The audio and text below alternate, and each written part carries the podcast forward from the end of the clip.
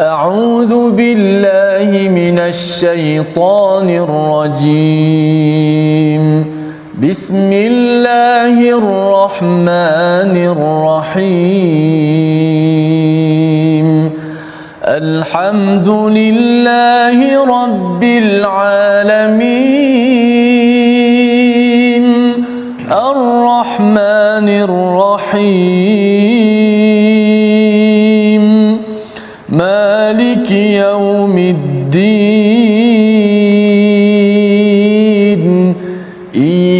إياك نعبد وإياك نستعين.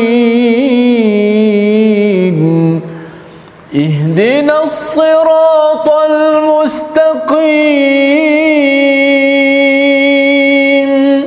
صراط الذين أنعمت عليهم غير المغضوب عليهم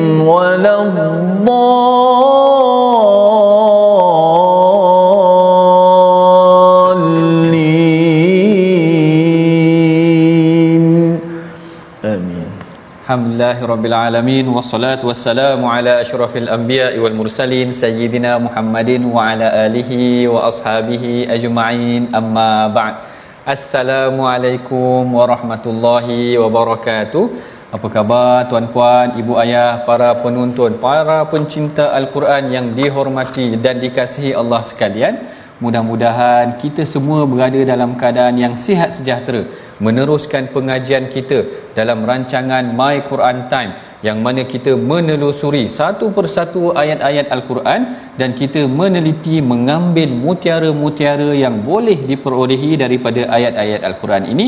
Mudah-mudahan kita dapat menjadikannya sebagai panduan hidup kita menjadikan Al-Quran ini pengikat hati kita dalam kehidupan kita yang akan membimbing kita. Baik hari ini kita akan meneruskan lagi pengajian kita seperti biasa tuan-puan ibu ayah kita akan masuk kepada surah Al-Masad dan seperti biasa ha, bersama dengan saya pada hari ini tokoh yang tidak asing lagi qari kita Ustaz Tirmizi. Apa khabar Ustaz? Alhamdulillah baik. Alhamdulillah. Sihat Ustaz ya? Sihat Masya-Allah sihat. Alhamdulillah. Alhamdulillah. Saya takut saya makin sihat nanti nanti banyak makan ikan makin sihat juga. Baik uh, itu bersamakan dengan kita nanti akan membimbing bacaan kita tajwid kita dan sebagainya Ustaz Tirmizi. Dan seperti biasa Sebelum kita mulakan pengajian kita, kita bacakan doa ringkas kita dahulu. Subhanaka la ilma lana illa ma 'allamtana innaka antal alimul hakim. Rabbi zirni ilma ya Allah ya Tuhan kami berikanlah kami ilmu yang bermanfaat yang boleh kami amalkan dan bagi membuka pengajian kita pada hari ini sama-sama kita perhatikan sinopsis. Ya, pengajian kita pada hari ini apakah yang akan kita uh, pelajari iaitu mengenai tentang surah Al-Masad ha, bermula daripada ayat 1 ayat yang pertama hingga ayat yang kelima kita akan melihat kepada keingkaran Abu Lahab dan isterinya terhadap dakwah Rasulullah sallallahu alaihi wasallam dan balasan bagi mereka. Ha, ini bukan main-main tuan-puan eh.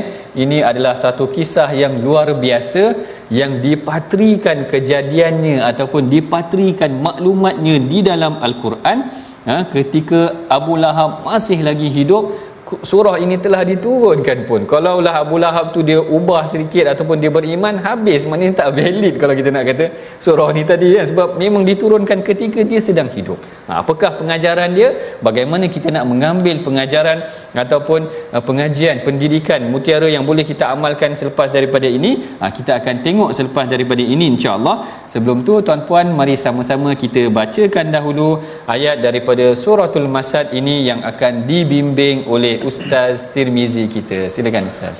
Baik, Alhamdulillah. Terima kasih Fadil Profesor Madia Dr. Ahmad Sanusi uh, di atas penerangan awal uh, sinopsis uh, surah Al-Masad ni.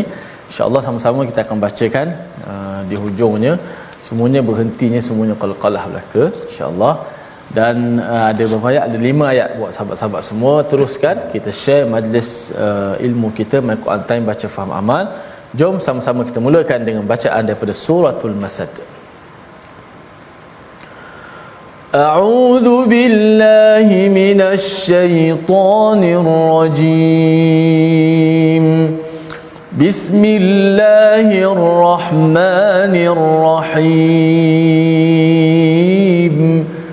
تبت يدا أبي لهب وتب ما أغنى عنه ماله وما كسب سيصلى نارا ذات لهب وامرأته حمالة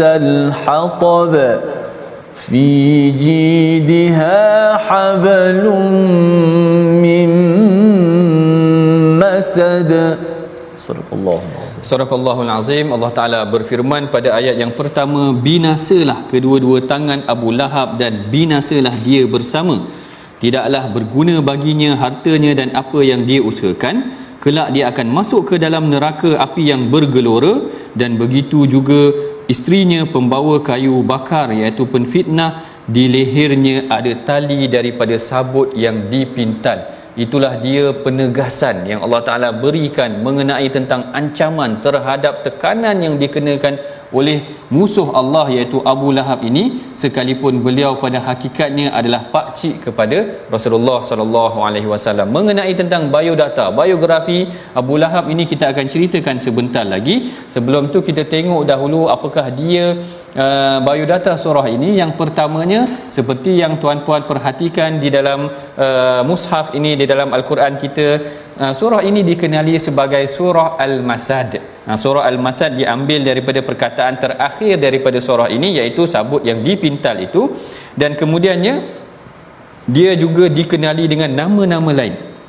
Ya, dalam kebanyakan mushaf menurut Al-Imam Ibn Ashur maknanya mushaf penulisan kita ni ada pelbagai mushaf yang diterbitkan diterbitkan di Malaysia, di Saudi, di Maghribi, di Syria, di di Iraq dan sebagainya.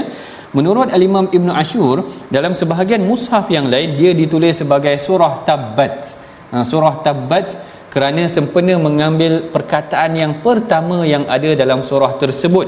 Nah, ini banyak juga macam surah Wattur diambil jadi surah Tur. Ha, maknanya perkataan pertama daripada surah tersebut. Juga surah ini dinamakan juga sebagai surah Abi Lahab. Ha, yang ni rare sedikit yang disebutkan oleh sebahagian mufassir bahawa dia juga dinamakan sebagai surah Abu Lahab. Bukanlah surah tu surah Abu Lahab punya tetapi menceritakan tentang perihal ha, azab yang Allah Taala kenakan kepada penentang Allah itu tadi iaitu Abu Lahab.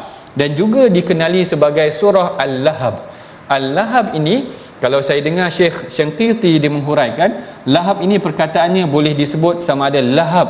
Kita matikan ha itu lahab lahab lahab. Ataupun lahab kita fathahkan kita buat baris atas kepada lahab itu tadi. Ya ini seperti penerangan oleh Syekh Syangqiti itu tadi manakala uh, latar belakang background sebab penurunan surah ini saya kira tuan-puan semua dah tahu. Yang mana ketika mana turunnya ayat wa anzir ashiratakal akrabin Allah Taala perintahkan kepada Rasulullah bagi tahu sampaikan dakwah ini kepada kaum keluargamu yang terdekat. Anzir berikan peringatan wa anzir ashirataka kaum keluarga kamu al akrabin yang terdekat ini. Maka Rasulullah pun memanggil ahli keluarganya daripada Quraisy daripada Bani Hashim daripada Bani Abdul Manaf daripada bani-bani yang Quraisy ini di, di, di, dipertemukan ataupun dipanggil di atas bukit Safa. Lalu di, di, di, dipanggil kepadanya ya sabaha ya sabaha. Ha, kalau menurut al-imam uh, Syekh Sya, uh, apa Tantawi dia kata perkataan ya sabaha ini adalah seruan bagi inzar bagi peringatan. Macam ada nak bagi warning ni. Apakah akan ada tentera serang kita ke? Ada musibah ke apa? Rasulullah ya Rasul sebut ya sabaha ya sabaha gitu. Lalu mereka pun berkumpul. Mereka berkumpul lalu Rasulullah pun naik ke atas bukit dan Rasulullah bersabda araaitum in haddathtukum? Apakah kamu kalau aku ceritakan kepada kamu annal aduwa musbihukum? Ada musuh yang akan menyerang kamu. Akuntum musaddiqi. Apakah kamu akan membenarkan kalimah aku ini lalu mereka menyatakan dia kata fama jarabna minka min kadhib dia kata ah, kami ni tak pernah dengar kau ni menipu. Ha, kami ni tak pernah dengar kau wahai Muhammad menipu. Lalu Rasulullah sallallahu alaihi wasallam bersabda ha, Rasulullah berkata fa inni nadhirun lakum. Aku berikan kepada kamu peringatan baina yadai azabun syadid. Ada azab yang akan menanti kamu maka ucapkanlah la ilaha illallah. Tidak ada tuhan melainkan Allah sahaja. Uzza berhala-berhala ni semua tidak ada lalu datang Abu Lahab uh, muncul di belakangnya ataupun di sisi Rasulullah Abu Lahab kata tabban laka sa'iral yaum. Cilaka nah, cilaka. Nak sebut kata ni pun tak berani tuan-puan. Nak tabat ni sebenarnya memang maksud dia cilaka ataupun rugi. Ha? tabat laka sa'iral yaum. Cilakalah engkau seluruh hari ini. Ali hadza jama'atana. Apakah dengan sebab ini engkau mengumpulkan kita ataupun mengumpulkan kami lalu Allah Taala turunkan kalau dia mencerca Rasulullah sa'iral yaum dia mencerca Rasulullah sepanjang hari itu Allah Taala mencerca dia seluruh masa sampai hari ini. Bila orang baca orang akan kata tabbat yada abilahabin wa tabba celakalah maknanya binasalah tangan kedua-dua tangan Abu Lahab dan binasalah watabba ni telah binasa. Nanti kita akan huraikan mengenai tentang maksudnya. Baik kita masuk kepada ayat yang pertama. Itu baru dia punya introduction. Boleh Ustaz eh? yeah, baru dia punya introduction mengenai tentang introduction surah ini dinamakan sebagai suratul masad suratul lahab suratul tabbat surah abi abi lahab. Dan juga uh, dia antara surah yang terawal diturunkan. Dikatakan surah yang kelima diturunkan selepas daripada suratul fatihah ha, lepas daripada surah fatihah turun surah ni kerana dia sebab dia adalah antara bibit-bibit awal bermulanya dakwah Rasulullah itu tadi. Lalu bila Rasulullah sampaikan dakwah dia kena cerca dengan Abu Lahab. Allah Ta'ala turunkan ayat mencerca dia kembali dan menjanjikan azab yang pedih yang akan dikenakan kepada Abu Lahab. Sebelum kita masuk pada ayat yang pertama kita ulang dahulu bacaannya yang akan dibimbing oleh Ustaz Tirmizi kita. Silakan Ustaz Baik Masya Allah uh, Surah yang uh, biasa kita baca juga uh, Yang semua orang dah hafal surah ini. Uh, Tinggal lagi kita nak mendalami maknanya Ada perkataan Abi Lahab uh, dan, dan juga uh, Kita tahu peristiwa-peristiwa bagaimana dakwah Nabi ditentang Di awal-awal Islam dahulu. Uh, Ditentang, dicemuh, dihina, diboykot uh, Dipukul uh, Tapi itulah uh, perjuangan demi perjuangan yang dilakukan oleh Nabi Nabi SAW uh, Dan ini surah untuk kita baca dapat mengingati peristiwa uh, bagaimana penat lelah Nabi SAW mudah-mudahan menjadi satu motivasi kepada kita. Dan tak jadi golongan yang rugi inilah sah betul. Auzubillahi Bismillahirrahmanirrahim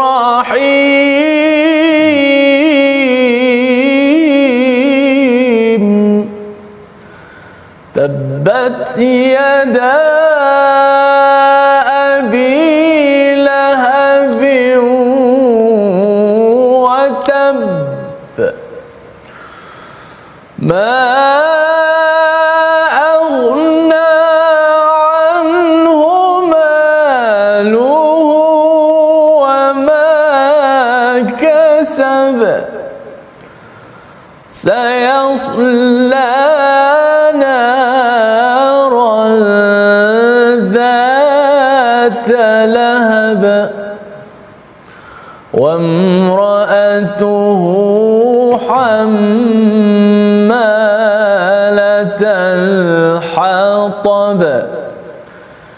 في جيدها حبل من مسد صدق الله العظيم صدق الله العظيم binasalah kedua-dua tangan Abu Lahab dan binasalah dia bersama Perhatikan tuan-puan ayat yang pertama tabat. Perkataan tabat ini membawa maksud binasalah ataupun khabat. Runtuhlah dia ataupun binasalah dia. Yada kedua-dua tangan Abi Lahab iaitu tangan Abi Lahab watabba. Ha, Allah Taala ulang balik semula. Watabba ni adalah fi'il madhi yang menunjukkan pasti dia akan binasa. Ha, watabba ni pasti dia akan binasa. Perkataan tabat ini menunjukkan bagaimana Allah Ta'ala menjawab semula apa yang telah dicercakan oleh Abu Lahab ini sendiri kepada Rasulullah.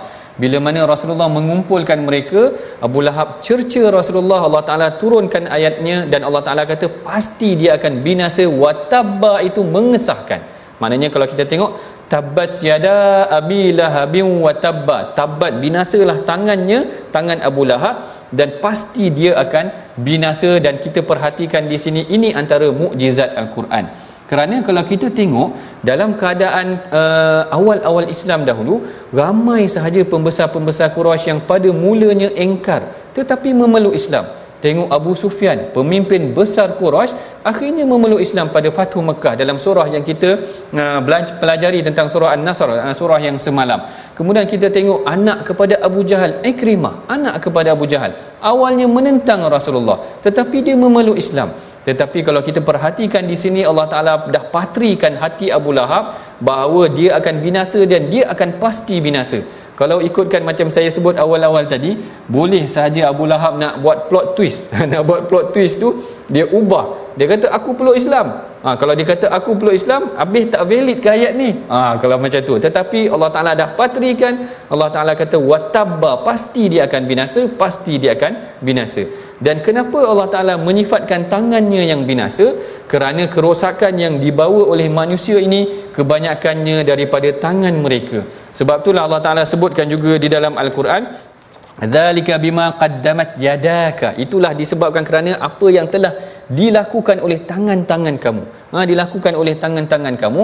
Saya pernah dengar ada satu kisah, saya tak pasti mengenai tentang kisah Saidina Umar. Kesahihannya kita perlu semak semula. Tetapi kata-kata ini amat menarik. Umar kata ketika mana dia berdoa, dia menangis tengok tangan dia sendiri. Tuan-puan waktu kita berdoa kita tengok tangan kita tetapi dengan tangan kita ini sepatutnya mengingatkan kita dosa yang kita lakukan sepatutnya bila kita tengok tangan waktu berdoa kita boleh menangis kerana dengan tangan inilah kita persembahkan dosa kita lakukan dosa kepada Allah Taala. Dengan tangan inilah aku lakukan dosa. Dengan tangan ini juga aku memohon kepada Allah Taala. Kan kita malu tu kalau tangan kita masih lagi orang kata uh, apa uh, red handed tu masih lagi berdarah dengan dosa kita tapi kita sedang memohon kepada Allah Taala. Ini pengajaran ataupun tadabbur yang menarik juga daripada perkataan yada iaitu tangan Abu Lahab yang diwakili ataupun mewakili seluruh Abu Lahab itu tadi. Dan kemudian kita tengok perkataan ketiga daripada ayat pertama ini mengenai tentang Abu Lahab Abu Lahab ini kalau tuan-puan uh, uh, tahu saya kira tuan-puan tahu bahawa ianya adalah pak cik Rasulullah dan Pak Cik Rasulullah ni ada tiga kategori. Pak Cik Rasulullah ada tiga kategori. Yang pertama yang beriman dan membantu Rasulullah. Seperti Sayyidina Hamzah dan juga Sayyidina Al-Abbas. Manakala ada juga Pak Cik Rasulullah yang membantu Rasulullah tetapi tidak beriman. Dalam kebanyakan kata-kata ulama, dia tidak beriman iaitu Abu Abu Talib. Abu Talib dia banyak membantu Rasulullah tetapi tidak beriman. Kategori yang ketiga dahlah tak beriman menentang Rasulullah iaitu Abu Lahab. Dan Abu Lahab ini dari aspek fizikalnya perkataan Lahab ni membawa maksud menyala-nyala. Dia ni dari aspek rupanya adalah mempunyai rupa yang baik. Menyala ni maksudnya wajah dia cerah. Kalau ikutkan Syekh Syangqiti sampai dia katakan wajah ni kekuningan seperti keemasan, bercerah wajah dia ataupun merah wajahnya sehingga dia dipanggil sebagai Lahab tu tadi kerana menyala. Rupanya elok. Dia orang kaya. Dia mempunyai isteri daripada golongan bangsawan juga ha, kira macam datin-datin juga ataupun keturunan bangsawan juga isterinya lah Arwah Arwah binti Harb Arwah binti Harb Arwah Arwah nama dia agak pelik sikit Arwah binti Harb iaitu adik kepada Abu Sufyan. Ha, maknanya orang besar-besar juga isteri dia kahwin dengan golongan bangsawan juga. Tetapi Allah Ta'ala kenakan dia Allah Ta'ala azabkan dia dan dia disebut dengan gelaran dia sahaja bukan dengan nama asal dia. Nama asal dia siapa tuan-puan? nama asal dia Abdul Uzza. Oh. Abdul Uzza. Dan sebab itulah Allah Ta'ala tak sebutkan namanya di dalam Al-Quran. Kerana nama dia tu mensyirikkan Allah namanya itu adalah Abdul Uzza. Abdul Uzza ini maksudnya hamba kepada Uzza Allah Ta'ala tak nak nama yang menghambakan seorang hamba kepada Uzza ini disebutkan dalam Al-Quran. Tidak disebutkan namanya sebagai satu penghinaan pada dia. Hanya disebutkan sebagai Abu Lahab sahaja iaitu gelarannya. Dan ini kalau kita baca kisahnya sangat panjang bagaimana yang diceritakan mengenai tentang dia mengacau Rasulullah dia mencerca Rasulullah. Sehingga ketika mana berlakunya banyak perkara-perkara yang disebabkan kalau kita tengok sebagai contoh Abbad bin Rabi'ah bila mana dia datang ke Mekah dia kata aku tengok ada seorang lelaki yang akan follow sentiasa follow Muhammad. Dan dia sebutkan di dalam cerita dia tu dia kata wa huwa mudhi'ul wajah. Wajahnya berseri-seri wajah dia bercahaya. Maknanya Abu Lahab ni orang ni cerah handsome macam tu. Tetapi sifatnya menyakiti Rasulullah. Dah diberikan pelbagai kelebihan. Ada kelebihan rupa ada kelebihan harta ada kelebihan keluarga. Tetapi dia tidak bersyukur kepada Allah Taala. Bahkan dia menyakiti Rasulullah. Lalu Allah Taala kata tabbat yada abilah abin wa tabba. Maka pastilah kebinasaan yang akan dikenakan kepadanya. Ini baru huraian ayat yang pertama. Tak habis lagi tuan-puan. Kita masuk dahulu kepada uh, perkataan pilihan kita pada hari ini. Apakah dia perkataan pilihan kita pada hari ini ha kita tengok di sini perkataan pilihannya adalah tabba. Tabba maksudnya cilaka ataupun binasa ataupun rugi khabat wa khasirat. Ha tabba ni juga maksudnya cilaka. Sebab tu bila saya nak sebut perkataan ni cilaka tu tadi bila Abu Lahab uh, cerca Rasulullah tu tak sampai hati eh kita pun tak sampai hati nak disebutkan. Tetapi di dalam surah ini memang Allah Taala memberikan penegasan bagaimana mereka ataupun Abu Lahab ini perlu diberikan cercaan atas kejian atas sikap yang dikenakan kepadanya ataupun apa yang dia lakukan kepada Rasulullah. Begitulah Allah Taala menjanjikan kebinasaan terhadap dia. Kita akan teruskan lagi perbincangan kita selepas daripada ini. Jangan ke mana-mana. My Quran time. Baca faham dan amal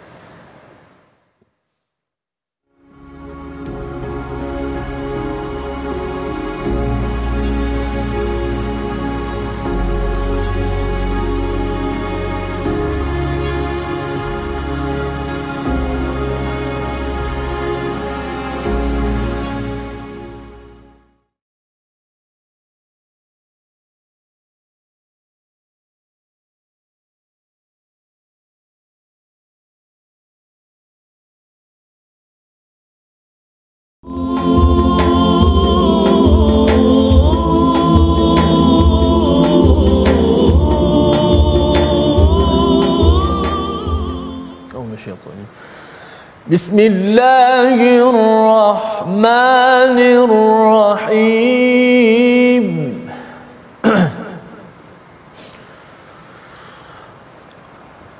تبت يدا أبي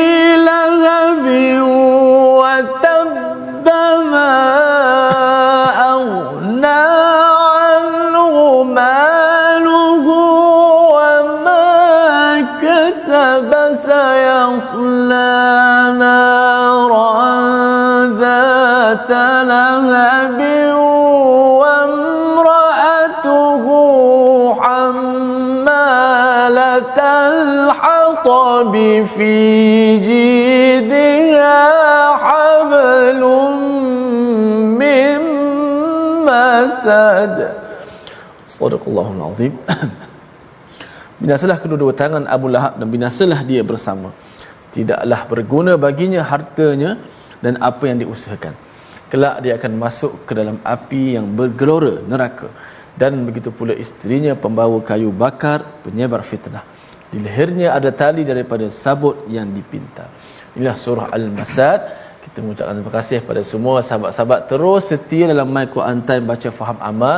Kita dah berada pada surah Al-Masa muka surat 603 insyaallah uh, esok kita akan masuk tiga lagi ataupun uh, surah yang seterusnya. Ikhlas lusa al-falaq dan an-nas muka surat 604 melengkapkan 30 juzuk 6236 ayat 114 surah. Mudah-mudahan nombor-nombor ini yang telah kita belajar mudah-mudahan semua Allah Taala berikan kebaikan kepada kita.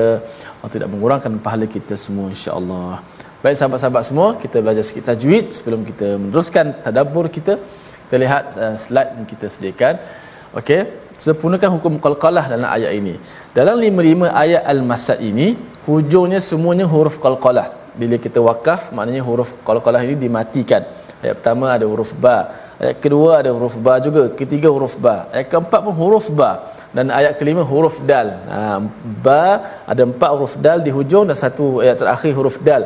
Yang mana bila kita wakaf dimatikan huruf tersebut maka berlakulah hukum qalqalah maka kalau kita lihat di sini uh, semuanya adalah qalqalah. Qalqalah ada tiga tingkatan. Yang pertama sughra yang paling kecil. Sederhana wusta. Dan yang ketiga kubra yang yang kuat.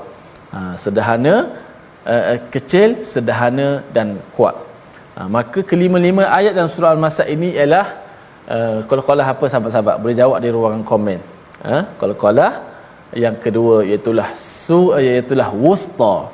Kecuali kecuali pada ayat yang yang pertama. Itu adalah uh, kalau kalah kubra kenapa?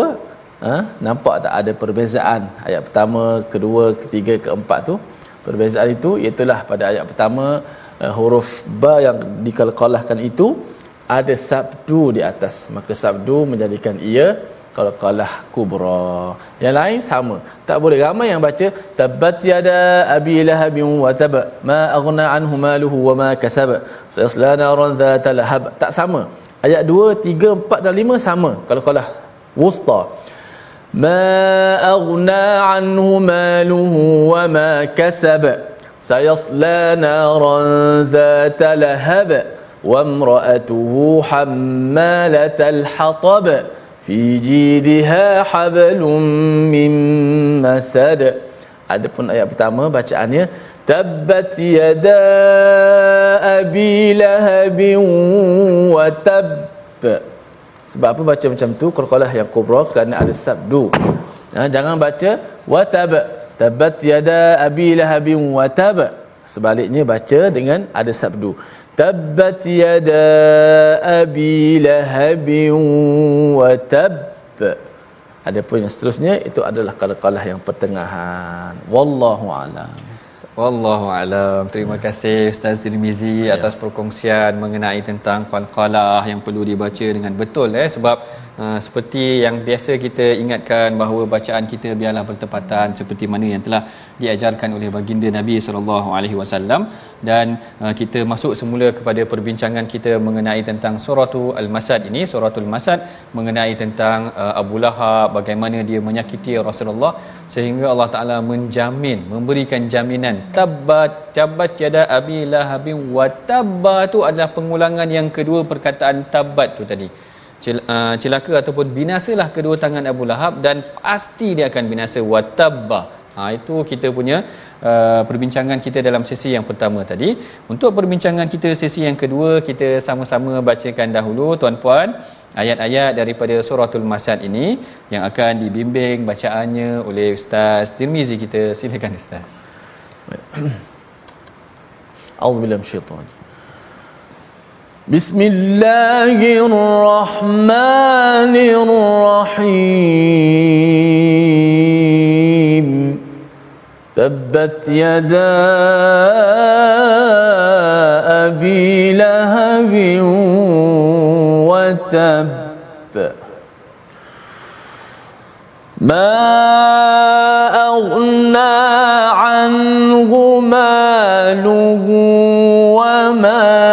كسب سيصلى نارا ذات لهب وامرأته حمالة الحطب في جيدها حبل من مسد. صدق الله Sadaqallahul Azim binasalah kedua-dua tangan Abu Lahab dan binasalah dia bersama tidaklah berguna baginya harta dan apa yang dia usahakan. Ha, tengok pada ayat yang kedua ma aghna anhu maluhu wa ma kasab. Ma aghna ni maksudnya tidak berguna, tidak tidak mencukupkan dia. Ma aghna tidak mengayakan dia, tidak mencukupkan dia anhu buat bagi dirinya maluhu hartanya wa ma kasab dan apa yang dia usahakan hartanya yang dia miliki dan apa yang dia usahakan itu termasuklah anak-anaknya. Dia menggunakan segala perkara yang dia ada ni sebenarnya untuk menentang Rasulullah. Kalau tuan-puan perhatikan Syekh Tantawi ada menceritakan di dalam tafsirnya bagaimana Saidina Abdullah bin Mas'ud bila mana diturunkan ayat ini ataupun uh, disampaikan dakwah daripada Rasulullah maka Abu Lahab kata kalau betullah apa yang dibawa oleh Muhammad itu maka aku akan berkecuali daripada dia dan aku akan bergantung kepada harta aku dan anak-anak aku. Ha dia kata aku akan bergantung dengan harta aku dan anak-anak aku. Sebenarnya Allah Taala menempelak dia balik. Kita perhatikan tuan-puan bagaimana dia sendiri mencerca menyakiti Rasulullah Isterinya banyak menyakiti Rasulullah, melemparkan kayu-kayu berduri untuk pada laluan Rasulullah. Dan anak-anak dia bagaimana anak-anak dia menyakiti Rasulullah. Ha, yang ni kalau tuan-puan pernah dengar, sebenarnya kedua-dua anak Abu Lahab iaitu Utbah dengan Utaibah Uh, mereka ini berkahwin dengan anak Rasulullah. Maknanya anak dia adalah menantu bagi Rasulullah. Dan anak Rasulullah adalah menantu bagi dia pada hakikatnya tetapi dia minta dia keluarkan arahan kepada anak dia Utbah dengan Utaibah supaya menceraikan anak-anak Rasulullah iaitu Ummu Kalthum dan juga Sayyidatina Ruqayyah ini. Uh, perhatikan bagaimana dia benci ataupun tidak suka kepada Rasulullah. Sampai anak-anak engkau pun aku tak suka. Macam cerita cerita apa Ustaz Piramli tu? Aku dan ke, kau dan keturunan kau aku tak suka lah, macam tu eh cerita Piramli. Saya tak ingat cerita apa. Tapi nak ceritanya bagaimana Abu Lahab tak nak dengan Rasulullah tu? Dengan anak-anak dia dia minta supaya ceraikan anak-anak anak-anak Rasulullah itu. Tadi begitu dia benci dengan Rasulullah dan bagaimana kesudahan dia. Watabba itu tadi bagaimana kesudahan dia kematian dia sebenarnya diriwayatkan dengan jalan yang berbeza ataupun dengan kisah tiga kisah yang berbeza Kisah yang pertama dikatakan sebenarnya Abu Lahab ini dia ditimpa sakit kusta. Dia ditimpa sakit kusta pada selepas daripada berlakunya perang Badar. Dia tak pergi perang Badar. Dia hanya memberikan harta dia ataupun aset-aset dia untuk membantu tentera musuh ini tadi, tentera Quraisy untuk melawan Rasulullah. Habis perang Badar dia ditimpa penyakit kusta sehingga kan daging-daging dia busuk tuan-puan. Dan Quraisy tak tahu macam mana nak uruskan jenazah dia atas kematian dia tu kerana daging dia membusuk. Akhirnya Quraisy gali satu lubang yang besar dan Quraisy hanya tolak jenazah dia dengan kayu. Quraisy pun tak berani nak angkat. Allahu akbar. Allah Taala hina orang yang menghina Rasulullah sehingga jenazah dia tu apabila nak dikebumikan hanya ditolak dengan kayu aja. Tuan-puan bayangkan bagaimana orang yang dikebumikan dengan ditolak dengan kayu ni seperti binatang seakan-akannya kita hanya jolok-jolok dia dengan kayu sampai masuk lubang kita pun tutup tetapi kisah Quraisy lebih dahsyat dia jolok-jolok ataupun dia tolak-tolak sahaja jenazah Abu Lahab tu dengan kayu kemudian dia baling dengan batu kerana mereka tidak boleh nak mendekati kubur ataupun jenazah ataupun mayat Abu Lahab itu. Tadi mereka hanya baling dengan batu daripada jauh sahaja untuk menutupi jenazah ataupun mayat Abu Lahab itu tadi begitu Allah Taala mengatakan watabba pastilah dia akan binasa. Itu riwayat yang pertama yang menceritakan tentang kematian Abu Lahab. Riwayat yang kedua ada yang menyatakan bahawa kerana setelah daripada perang Badar itu tadi uh, hamba ataupun orang suruhan kepada Saidina Al-Abbas iaitu Abu Abu Abu Rafi' kalau tak silap saya. Abu Rafi' ini tadi uh, beliau uh, bergembira atas kemenangan umat Islam. Lalu Abu Lahab marah. Abu Lahab pukul dia sehingga berdarah dan akhirnya Abu Lahab dipukul semula. Uh, dan dengan kecederaan itu yang akhirnya menyebabkan Abu Lahab meninggal dan sama seperti kisahnya yang sebelum ini dagingnya membusuk dan sebagainya. Uh, ini antara kisah-kisah yang ketiga dia dikatakan terjatuh dengan kayu-kayu berduri yang dibuat untuk menyakiti Rasulullah akhirnya orang kata senjata makan tuan akhirnya senjata ataupun kayu-kayu berduri itu sendiri yang menyebabkan dia tersadung dan akhirnya dia jatuh cedera dan dia mati atas kecederaan tersebut. Begitulah Allah Taala memastikan kebinasaan yang berlaku kepada dia sehingga Allah Taala menyebutkan dalam ayat yang kedua harta engkau dan apa yang kau usahakan tidak akan memberikan engkau apa-apa Ha, ini menarik juga pengajarannya tuan-puan. Sebenarnya aset yang kita ada ataupun harta yang kita perolehi hanya akan berguna sekiranya disumbangkan ataupun digunakan kepada jalan Allah. Kemenangan Islam tidak akan berguna melainkan untuk membawa orang kembali kepada Islam. Begitu juga dengan kemenangan kejayaan kita tidak akan berguna selagi mana kita tidak menggunakan harta tersebut dalam jalan kebaikan. Kita gunakan untuk membantu orang, kerana manusia tidak akan pernah puas dengan apa yang dia perolehi. Orang yang kaya memang makin kaya. Kadang-kadang makin tambah hutang dia. Ha, ini ni kaya ke tak kaya? Makin berkaya makin tambah hutang. Makin kaya makin tambah hutang. Ataupun orang yang tak berhutang ni yang lebih kaya kerana dia cukup dengan apa yang dia ada. Sebab tu Rasulullah kata al-ghina ghinan nafs Kekayaan itu adalah kekayaan jiwa. Apa yang dia ada dah cukup dah. Orang kaya kalau dia tambah lagi hutang, dia dia tak kaya juga apa. Dia lagi bertambah tambah hutang dia tadi. Allah Taala kata ma aghna anhu maluhu wa ma kasab tidak berguna baginya hartanya dan apa yang diusahakan saya naron zatalahab nah dia kelak akan pasti masuk neraka yang panasnya menjulang-julang kemudian tiba-tiba Allah Taala beralih kisah ada plot twist di sini. Allah Taala ubah kisahnya. Ada perubahan uh, plot dia mana Allah Taala menceritakan wa maratuhu hammalatal hatab. Allah Taala kata isterinya iaitu ummu jamil. Ya seorang wanita yang cantik seorang wanita yang mempunyai kedudukan yang uh, tinggi di dalam Quraisy juga itu iaitu adik ataupun saudara perempuan kepada Abu Sufyan pembesar Quraisy itu sendiri Arwa bintu Harb namanya dia disifatkan di dalam al-Quran sebagai tukang bawa kayu api pembawa kayu bakar. Pembawa kayu bakar. Kenapa Allah Taala panggil dia sebagai hammalatul hatab?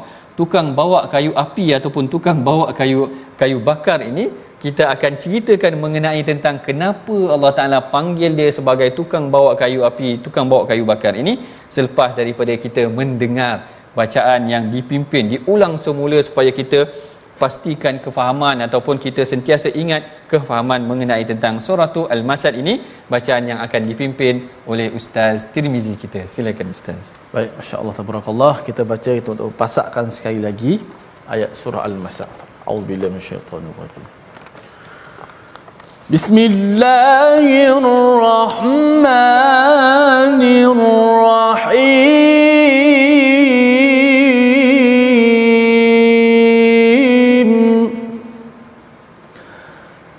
تبت يدا أبي لهب وتب. ما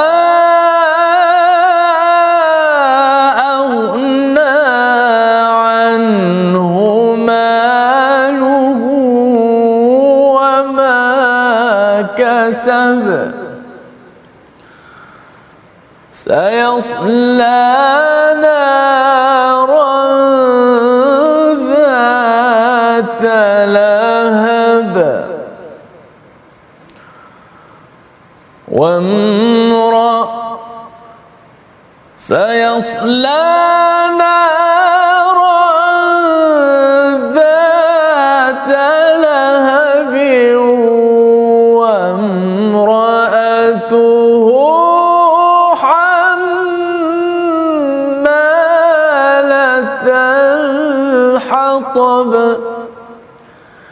في جيدها حبل من مسد صدق الله صدق الله العظيم dalam ayat yang keempat Allah Taala berfirman dan begitu pula istrinya pembawa kayu bakar di lehernya ada tali daripada sabut yang dipintal. Tengok di sini ayat pertama tabat yada abi lahab bin watab cerita tentang Abu Lahab ma aghna anhu maluhu wa ma kasab. Cerita tentang hartanya. Saya selanaron zata lahab. Kedua-dua perkara ni kedua-dua elemen ini diri dia dan hartanya tidak akan memberikan kebaikan buat dirinya. Akhirnya dia akan masuk kepada neraka. Saya selanaron zata lahab wa muraatuhu tiba-tiba ada plot twist. Ha, saya katakan sini plot twist. Allah Taala cerita pula tentang isteri dia. Apa kaitan isteri dia pula di sini? Ha, apa kaitan isterinya di sini? Kerana isteri dia sama-sama dia menyakiti Rasulullah, isteri dia menyakiti Rasulullah, anak-anak dia menyakiti Rasulullah. Isteri dia menyakiti Rasulullah apabila diturunkan ayat ini. Nah, apabila diturunkan ayat ini, dia pergi cari Rasulullah. Dia kata Muhammad telah mencerca aku dan suami aku. Dia carinya Rasulullah dan didapati orang bagi tahu dia kata Muhammad ada di Baitullah, ada di masjid, ada di Kaabah. Lalu dia cari dia nampak Abu Bakar rupanya dia hanya nampak Abu Bakar sahaja. Dia tak nampak Rasulullah. Sebab bila mana dia dia dia datang kepada Abu Bakar dia tanya kepada Abu Bakar aina sahibuka di mana kawan kau yang mencerca aku tu tadi? Abu Bakar jadi heran kerana Abu Bakar kata sebelah aku ni Rasulullah. Dia tak nampak. Lalu Rasulullah kata biarkan sahaja dia dengar apa yang diejek ataupun dimarahi oleh uh, isteri kepada Abu Lahab Ummu Jamil ini tadi kerana dia mencerca menyakiti Rasulullah bahkan dia menyakiti dengan melemparkan kayu pada laluan yang dilalui oleh Rasulullah sallallahu alaihi wasallam. Kenapa? Ha, persoalan yang kedua tadi dah kita sebutkan kenapa disebutkan isteri Abu Jahal? Kerana laki bini ini ataupun suami isteri ini menyakiti Rasulullah. Ha, menyakiti Rasulullah. Tetapi kenapa Allah Taala beri dia gelaran tukang bawa kayu api? Kenapa dia, dia bukan cerita Piramli ni ya tukang bawa kayu api ni nak cari kayu tak ini memang kisah Allah Taala gambarkan azab kepada dia. Kita perhatikan bagaimana para ulama tafsir menghurai tentang kenapa isteri Abu Lahab digelarkan sebagai tukang bawa kayu. Yang pertama, Imam Tabari dengan Imam Baihaqi menyatakan bahawa Ummu Jamil ini secara fizikal dia memang dia tukang kutip kayu. Kerana dia kutip kayu-kayu yang berduri dan dia letakkan di laluan Rasulullah kerana nak menyakiti Rasulullah. Lalu Allah Taala sebutkan sifat jahat dia tu, dia ni memang tukang kutip kayu dan dia cuba untuk mengutip kayu tu menyakiti Rasulullah. Itu sifat dia yang pertama.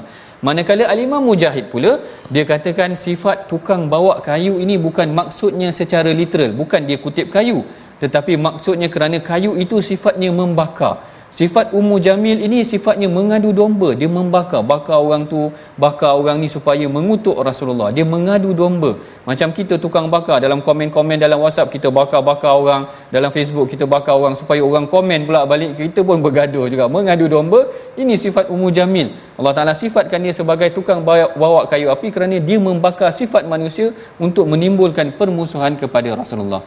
Tetapi yang lebih menarik sendiri, ha, apabila dibacakan sendiri dalam tafsir yang disebutkan oleh al-Imam Ibn Atiyah ini ataupun al-Imam Ibn Kathir adalah tukang bawa kayu api ini kerana dia akan membawa kayu api ini yang akan digunakan untuk membakar dirinya di neraka. Allahu Akbar. Maknanya ini gambaran yang akan dikenakan kepada dia yang menyakiti Rasulullah dia sendiri yang akan bawa kayu untuk dihumbankan ke dalam neraka. Dan tafsiran Al-Imam Ibn Kathir ini lebih menarik. Dia bukan sahaja bawa kayu api untuk membakar diri dia tetapi untuk membakar suaminya sendiri Tuan-puan bayangkan ini pengajaran yang sangat menarik yang kita boleh perolehi daripada hari ini. Bagaimana kalau kita tidak menjaga ahli keluarga kita kita tidak benar-benar mendidik ahli keluarga kita kita bimbang isteri kita suami kita sendiri yang akan bawa kayu api yang akan membakar kita dalam neraka. Allahu akbar. Oleh itu yang uh, tuan-puan yang dirahmati Allah bagaimana sebenarnya perkataan hammalatul hatab? Seperti mana yang ditafsirkan oleh Tabari yang ditafsirkan oleh Imam Mujahid yang ditafsirkan oleh Ibnu Ashur dan juga al-Imam Ibnu Kathir ini sendiri menunjukkan pelbagai dimensi penafsiran yang kesemuanya menunjukkan sifat menyakiti Rasulullah itu akan menyebabkan menyakiti Allah dan Rasul itu akan menyebabkan kita dihumban ke dalam neraka. Jaga diri kita tuan-puan. Jaga ahli keluarga kita tuan-puan. Jangan sampai ahli keluarga kita sendiri akan menarik kita menyediakan kayu kayu api buat kita untuk dibakar ke dalam neraka itu nanti. Jadi inilah antara pengajaran yang boleh kita perolehi daripada suratul masad. Mari sama-sama tuan-puan kita bacakan resolusi pengajian kita pada hari ini insya-Allah. Yang pertama, ha, kita tidak menentang orang yang menyampaikan dakwah dengan jujur dan ikhlas. Manakala yang keduanya kita akan menggunakan harta dan anak untuk manfaat serta pembangunan ummah.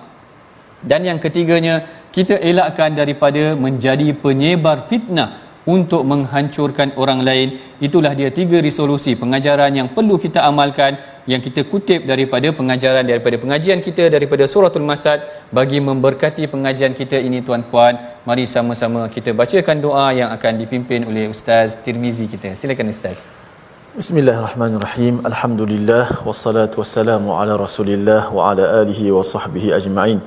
Ya Allah Tuhan kami ampunkanlah dosa kami ya Allah. Allah bila kekuatan kepada kami untuk menjadi suami dan ketua keluarga yang saleh yang sentiasa menjunjung akan perintahmu ya Allah. Amin. Ya Allah bila kekuatan kepada kami ya Allah ampunkanlah dosa kami ya Allah andai salah silap kami dan mencuai kami dalam menjalankan amanah sebagai suami sebagai ketua keluarga ya Allah. Amin. Ya Allah ampunkanlah pasangan kami ya Allah kurniakanlah kepada kami pasangan yang membantu kami untuk mentaati perintahmu ya Allah. Amin. Ya Allah kurniakanlah kepada kami pasangan yang membantu kami untuk bertakwa ya Allah. Amin. Ya Allah jauhkanlah kami daripada berperang sangka ya Allah ya jauhkanlah kami daripada keburukan ya Allah. Bila kebaikan kepada kami ya Allah. Amin ya rabbal alamin. Walhamdulillahi rabbil alamin. Alhamdulillah. Terima kasih kepada semua penonton-penonton, sahabat-sahabat terus istiqamah dalam My Quran Time. Begitulah uh, hebatnya Al-Quranul Karim surah An-Nas uh, dan Al-Masad bersama Profesor Madia. Uh, banyak uh, mutiara ataupun uh, mesej-mesej tertentu yang dapat kita ambil.